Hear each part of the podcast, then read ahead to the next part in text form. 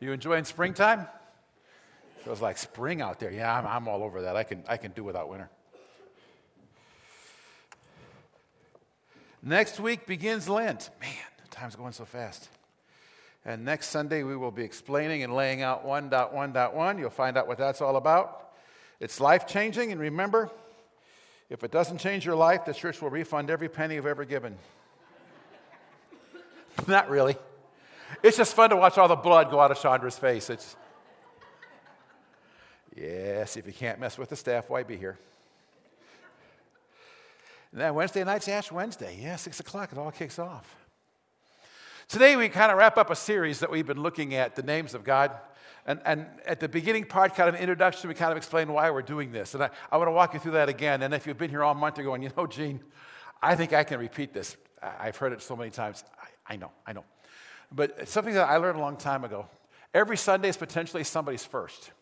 And we never want anybody to feel like I got to catch up. So let me just real quickly kind of bring you out why we study the names of God. Because to me, it seems it makes no sense to study something if you don't know why you're doing it.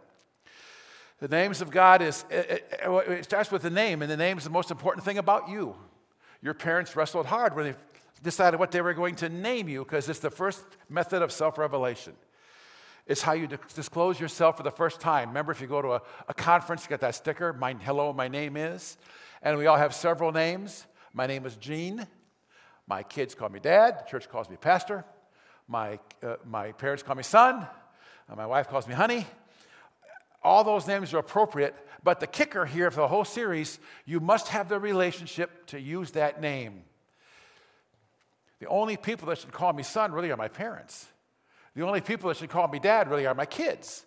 It's a unique relationship that allows you to use the name. And so when we have the names of God, it's the same thing. He says, You must have this relationship to use the name. And then he says, I respond to the name. You know, when, when you have my name, you really have permission to get my attention. He says, I respond to my name. And my name is so important. It's one of those top 10 in the Ten Commandments. Exodus chapter 20, verse 7 do not take the name of the Lord in vain. Well, it's more than just using it in profanity. It's using his name when you're not in a position to use his name. It's when someone else is calling me dad and you're not my kid. It's you, so it, we learn the names, making sure that we understand the name, and therefore we're in a position to use the name. Then he says, I respond when you use my name. Every mom here can remember the first time your child called you mama, how that just melted you. And every dad can remember the first time your child called you daddy.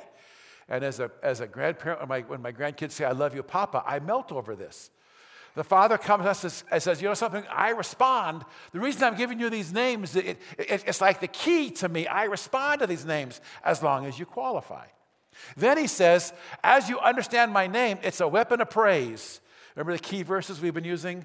Psalm 48 10. According to thy name, O God, so praise the end of the earth. Thy right hand is righteousness. One of my favorites, Psalm 8 1. O Lord, O Lord, how excellent is thy name in all the earth who has set thy glory above the heavens. Our Father who art in heaven, holy is your name. It's amazing how often the name is the issue. So he says, it's a praise weapon. When I, I respond when you praise me using my name. Then he says it's also a fort to run to when things are collapsing. When you went to the doctor, you got a report you didn't figure. When a relationship is coming apart, when finances are coming apart. It happens to all of us when something goes wrong and you want to cry out to God, He says, use that name. It's a fort you can run to. It's been the theme verse of the series that we've been saying together at the close of every service. Proverbs 18:10. The name of the name, the name of the Lord is a strong tower. The righteous run to it and they are safe. So the name, as we're in a position to use it, becomes a place of praise. It becomes a place we run to. One more thing in kind of the introduction of why we're doing this. The names of God were not given by us. There wasn't a creative guy that went, you know, think I'll call you Jehovah Shalom. He gave us these names. They're His invention so that we would use them. He says, I'm drawn by my name. There's a purpose to them. And today we want to look at Jehovah Shalom. You know, shalom means peace. You probably heard that a thousand times. So, Jehovah Shalom is pretty simple God is peace. You ever notice when the angels declared the coming of Jesus in the human flesh, look at Luke 2:14. Glory to God in the highest and on earth. Peace, goodwill toward men. Shalom. On earth, shalom is coming. The coming of Jesus brings this possibility of shalom, peace. Now, this is not an end to violence. This is not an end to gunfire. There's a difference between peace and a truce. The Father's not saying, because of Jesus, I will, I will give, we'll have a, tr- a truce between us. No, no, no, no. He's saying there will be peace between us. But today, when you think, well, Jesus came and now we have peace, doesn't that sound like a lie? I'm not trying to be sacrilegious or sarcastic, but come on. Peace on earth? Where you want to go? Afghanistan, Iraq, Iran, Indonesia, Palestine, Israel? Where you want to go? So when, when, when we stand up here and say, you know, Jesus is here, we have peace on earth, you kind of want to go, what do you say we go home? This guy's nuts. There's not peace on earth. Come on. And I, I, it messed with me so much. I don't know that I'll ever forget Littleton, Colorado.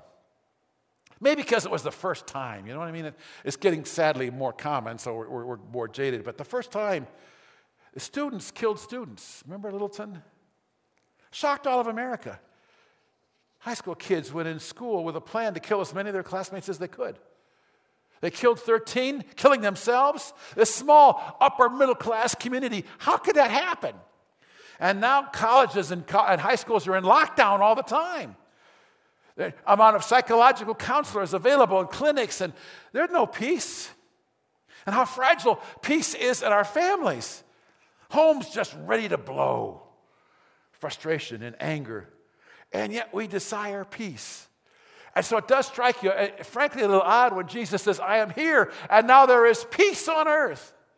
Really? So let's look carefully at the term and understand what we're talking about. First of all, remember the way we really grasp the name of God is when was the first time it was used. When did God introduce it to us? And when we see when it was first used, kind of the background, then everything begins to flow together and everything begins to make sense. This is one of those very, very late names. This is not to the book of Judges. Almost all of the names, and I don't need to tell you this because if you've been here all month, almost all the names go back to Abraham, 99 years old, childlessness, Isaac. Almost all the names go there. Today, we're not going to be talking about Abram. And if you've been here for all month, you're going, fine. Move on, Gene, crying out loud. Okay, we're going to go to Judges today. Abraham is long dead.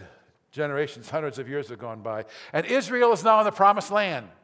The land's been divided among the 12 tribes, and there is no unity. It's a mess. In fact, I feel like Israel at that time in the land of Canaan is a little bit like us today. Scripture tells us everybody did what was right in their own eyes. Universal truth, absolute morality was lost. Their attitude was if it works for you, it works. You have no right to tell me what's right for me. They were, they were a law to themselves. That kind of sounds like America. You have no right to tell anybody else how to live. Universal morality, it's all relative. If it works for me, it works, leave me alone. I identify with that. That's our culture. The scripture says they, they became a law unto themselves. And they even turned to the gods of nations around them. These, these polytheistic nations, the eh, God of everything, God of fertility, God of the sun, God of the moon, God of the harvest. These wandering Israelites saw these neighboring countries' farms being pretty effective. They were tempted to turn to them for help. So they ended up with no long term goals. Everything was kind of short term, no sense of mission, no sense of, of purpose, and they fell into idolatry. No spiritual vision. They fell prey to the idols around them. I, I know. It kind of sounds like us.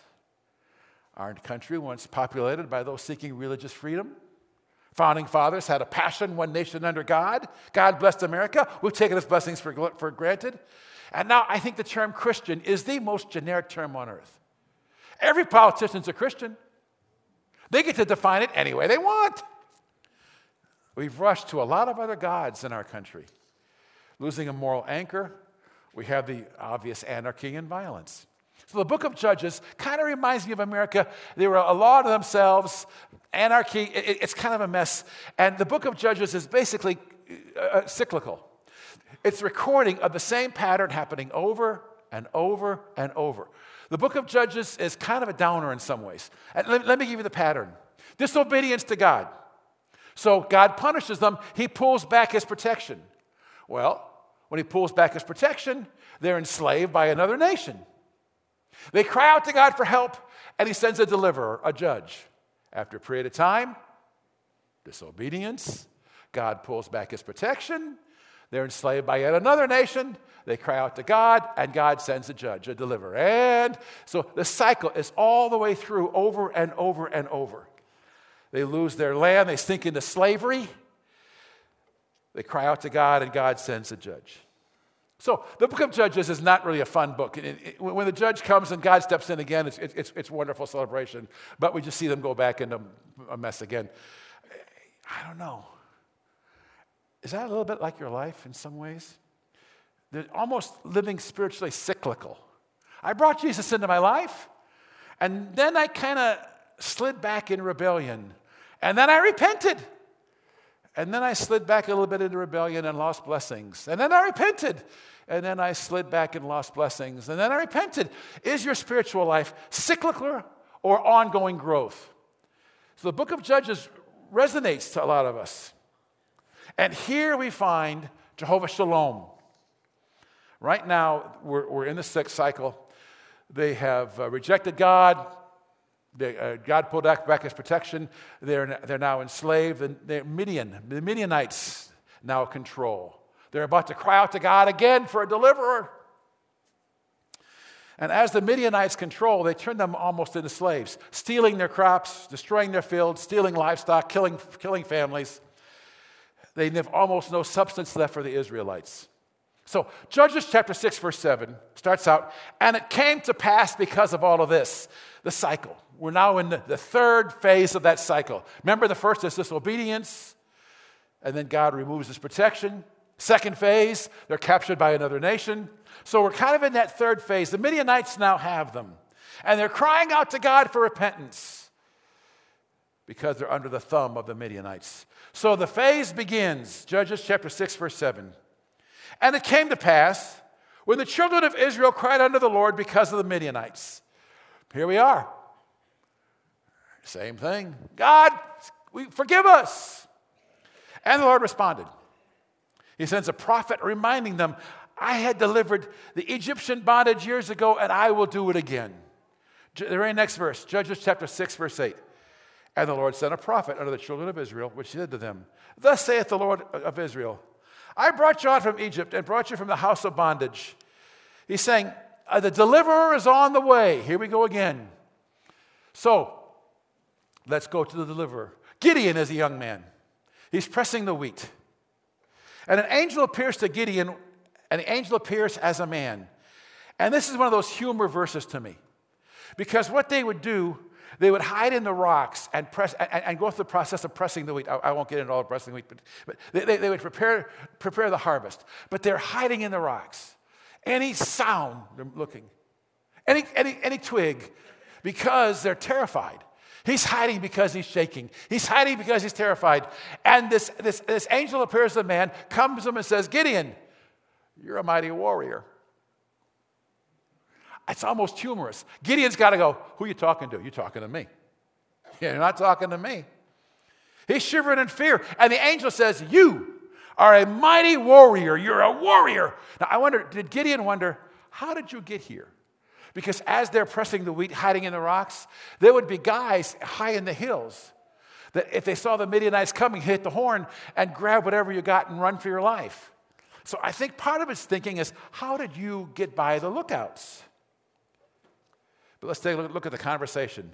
Judges chapter 6 is where we're going to be all morning. Verses 11, 12, want you to see it. And there came an angel of the Lord and sat under an oak tree, which is in Ophrah, not Oprah, just, just so you know. That pertained unto Joash the Abiezrite. And his son Gideon threshed the wheat by the winepress to hide it from the Midianites. And the angel of the Lord appeared to him and said, The Lord is with thee, thou mighty warrior. Mighty warrior. You got to say, God's with you, you mighty coward. You gutless. He's in there hiding. He doesn't look like a warrior to me. He's shaking in his boots. It always amazes me how God calls out ordinary people to do extraordinary things when they're going through the ordinary things of life. Gideon questions God, God can't use me. We all do this. God calls you to something, aren't you fast to say, whoa, there's got to be somebody better? You're not really going to be using me. This is repeated all the way through Scripture. The classic, of course, is Moses at the burning bush. But Gideon saying, No, no, God can't use me. And mighty, mighty warrior, can we just be honest with each other? I'm hiding. I'm gutless. But Gideon realizes this is a prophet. This, this is a guy that knows something. So he's saying, You know, by the way, if God's on our side, and you're saying God's on our side, now I'm a mighty warrior, if God's on our side, why are we slaves to the Midianites? I mean, he ain't helping us much. If God's on our side, why aren't things working out a little better? This conversation is the, sixth, is the 13th verse. I'm breaking it in half. I just want to show you 6, 13a, we'll call it. And Gideon said unto him, O my Lord, if the Lord be with us, then why has all this befallen us? That's a fair question. If God's with us, why is my life a mess? If God's on my side, He ain't helping me much. If God's on my side, why are the Midianites befalling us? We are slaves. We're hiding to, to do our, our, our normal harvesting. First of all, you're calling me a warrior, and now you're saying God's on our side. I don't think God's on our side. Well, it's true. God's people were run over by the Midianites, but it was their disobedience, not God's ability to protect. And the second question he asks is a little bit like the first. Then he says, and by the way, where are the miracles? We've heard all our life about the miracles of God. We could use one right about now. Here's the second half of that verse. Let's call it 613b. And where are all the miracles which our fathers told us of, saying, Did not the Lord bring us out of Egypt? But now the Lord's forsaken us and delivered us in the hands of the Midianites. Gideon had been taught all his life about God's miracles deliverance, deliverance from an oppressive nation, Egypt. Now they're under an oppressive nation. He's saying, if God's with us, why, why, are we screwed here? And on top of that, we keep hearing about miracles. Well, let's go. I'm ready. We need one so desperately. And the angel didn't immediately answer. But as the story unfolds, we get answers. And I think we ask the same questions, don't we? God, I'm serving you, and if you are my heavenly Father, why isn't my life any better? Because frankly, things are a mess. I kind of thought be a little better than this. And by the way, all those miracles, I could use one myself. Fair questions. And in its sufficiency, we end up with peace the Lord's answer is You're right. It's time for a deliverer, and it's you. it's you, great warrior. You ever notice sometimes the people that call out to God for someone to step in ends up being them stepping in? Now, Gideon asked for a lot of signs to confirm this call. And the angel instructs Gideon to lay an offering on the rock. Go and prepare an offering. This takes time. So the angel is waiting on him. I mean, he's got to prepare the bread. He's got to go home. He's got to prepare the entire offering. This angel is so patient. If it is, in fact, an angel, we'll get into that. And Gideon laid the offering on the rock. He brings it back. He lays it on the rock.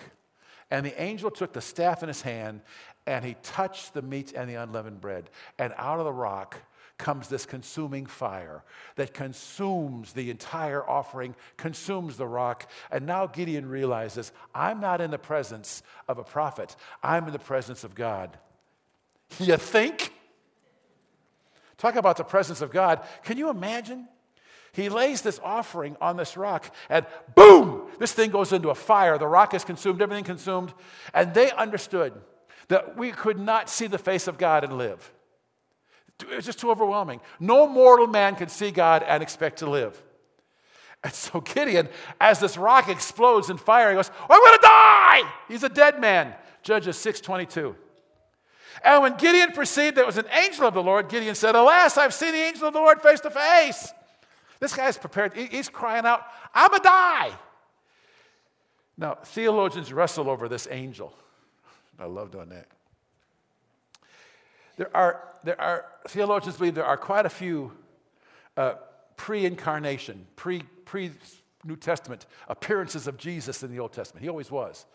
They wrestle, they, many believe that this was, in fact, Jesus. But this person immediately confronts him. Because here, Gideon says in 622, I've seen the face of God. I'm going to die. The very next verse, 623. Take a look. And the Lord said unto him, Peace be unto thee, fear not, thou shalt not die. And God tells Gideon he is peace, shalom. And Gideon builds an altar and calls this place Jehovah Shalom. Again, very next verse, 624. Then Gideon built an altar there unto the Lord and called it Jehovah Shalom unto this day, yet it is. And so we have the first time of the word Jehovah Shalom, peace. In grateful response, Gideon builds this altar. First time it's used in Scripture, Judges chapter 6. Our word Shalom is translated peace, but frankly, it's got multiple meanings. If you visit the Holy Land, it's, it's both a, a greeting and a blessing when you depart. They say shalom coming in and shalom going out. It's a greeting when you arrive and a blessing when you leave. It also can mean complete.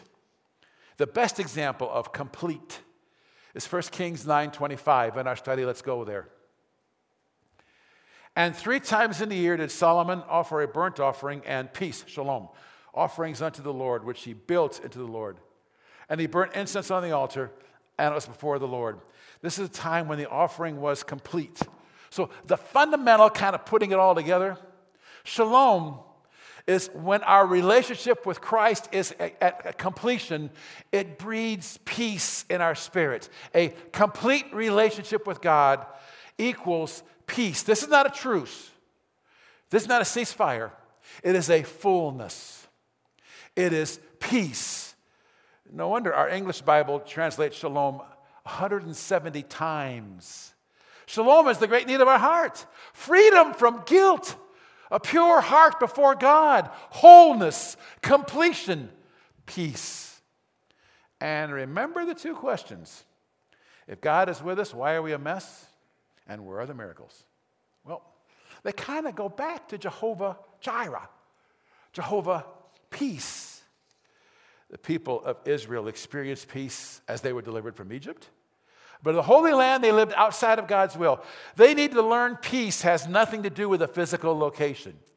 Peace is a relationship with the Father, no matter what's going on around us, because going on around us is war all the time. Going on around us is strife all the time. We're about to enter into an election year. It's going to be a peaceful year in our country. Maybe not. No matter all the arrows that fly around, you can have peace in you only because of wholeness with the Creator. People feel like I can't find peace. You've heard it. If I just moved to another city and started over, maybe then there would be peace in my spirit. If I was just married to another person, there would be peace in my spirit. If I just had a different job, you should see where I work, there'd be peace in my spirit. If I just went to a different church, people are spending their life church shopping, there'd be peace in their spirit. People are trying so many different ways to have peace in their spirit, and all of them fail eventually. And so sometimes we ask the question God, if you're with me, why is my life a mess? Well, back in the time of Judges, it was a mess because they created the mess, not God. I, I, I don't want to be unkind, but the truth is, sometimes we call it to God God, why is my life a mess? My life is a mess because I made it a mess, not God. And how about a miracle? Are you still looking miracles like our forefathers? It's the miracle of peace. He comes, and as we live in His will, we can actually have peace in our spirit. Not living my life under guilt, but peace, knowing I am right with the Father. No matter what's going on around me and weird stuff going on around me all the time, I can have peace because I understand and know Jehovah Shalom. There is a wholeness, a completion. Remember that angel at, when he said, Here comes Jesus? Luke 2:14, go back to it. Glory to God in the highest and on earth What's going to be on earth? Peace, goodwill toward men.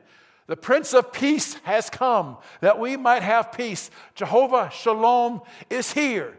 We have peace with the Father, and no matter what goes on around us, we have peace. I think the greatest prophecy of Jesus coming, all the things he's going to fulfill, famous verse, you've heard it a thousand times Isaiah 9 6. You can't get through a Christmas season without Isaiah 9 6. But here it is For unto us a child is born, unto us a son is given, and the government shall be on his shoulders, and his name shall be called Wonderful Counselor mighty God, everlasting Father, and Shalom, Prince of Peace. The one is coming brings peace finally to you. Maybe you've looked for peace a lot of different ways, and all you've done is hit dead ends. You did. And if you're trying to find peace somewhere else, a dead end's waiting for you. It ain't going to work. I'm sorry. The world could be full of wars and rumors of wars, but you can't have a God given peace in your spirit because He is Jehovah Shalom. If you re- repeat this cycle of judges, I repent, I fall back, I lose my blessings. I repent, I fall back, I lose my blessings. He comes along and says, Stop that. Grow with me because I am shalom. I am peace. You have peace in your soul, in your spirit. And again, remember, every word has a challenge, every name has a challenge. Unless I'm living in completion with Christ, unless I am enjoying this peace, no, every day isn't wonderful. Yeah, it rains on us. Yeah, we go to a doctor and get a report we didn't figure we were going to have. Yes, there's a relationship somewhere. Yes, there's a financial issue. Yes, we get hurt. We're human beings. And we can still have an arena of strength that we draw back to and say, You are my shalom. I need that remind me of the peace that is between me and you, no matter what happens, that peace between me and you. When we are there, then we can use the name and call on him and say, You are my Jehovah Shalom. It is praise, it is a fort that we run to. Let's stand together this morning. Father, in all the names, Jehovah Shalom is one of the most wonderful. What a promise. I can have peace. Peace. I can't live other people's lives.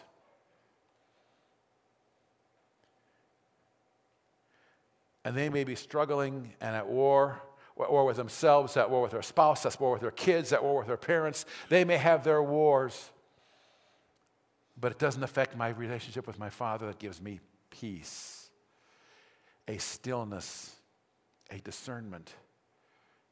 I thank you for the power of peace and the promise that I am now Jehovah Shalom in your holy name.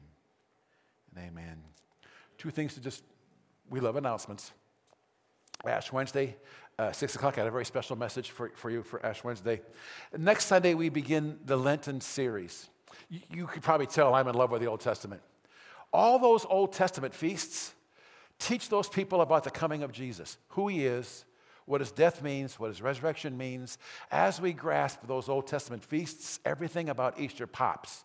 Next Sunday, we're going to begin the Lenten series. We'll start with the Passover the, the Feast of the Passover, what it means, and why it's important to us at Easter. It's going to be a very, very fun series. And next week we'll find out about 1.1.1. Uh, we're going to have a great time this week, kicking off, kicking off Lent. Ash Wednesday, and then the, story of the feasts. Next Sunday is the Passover feast. Our sending verse, you know exactly what it is. Proverbs 18:10. Say it with me.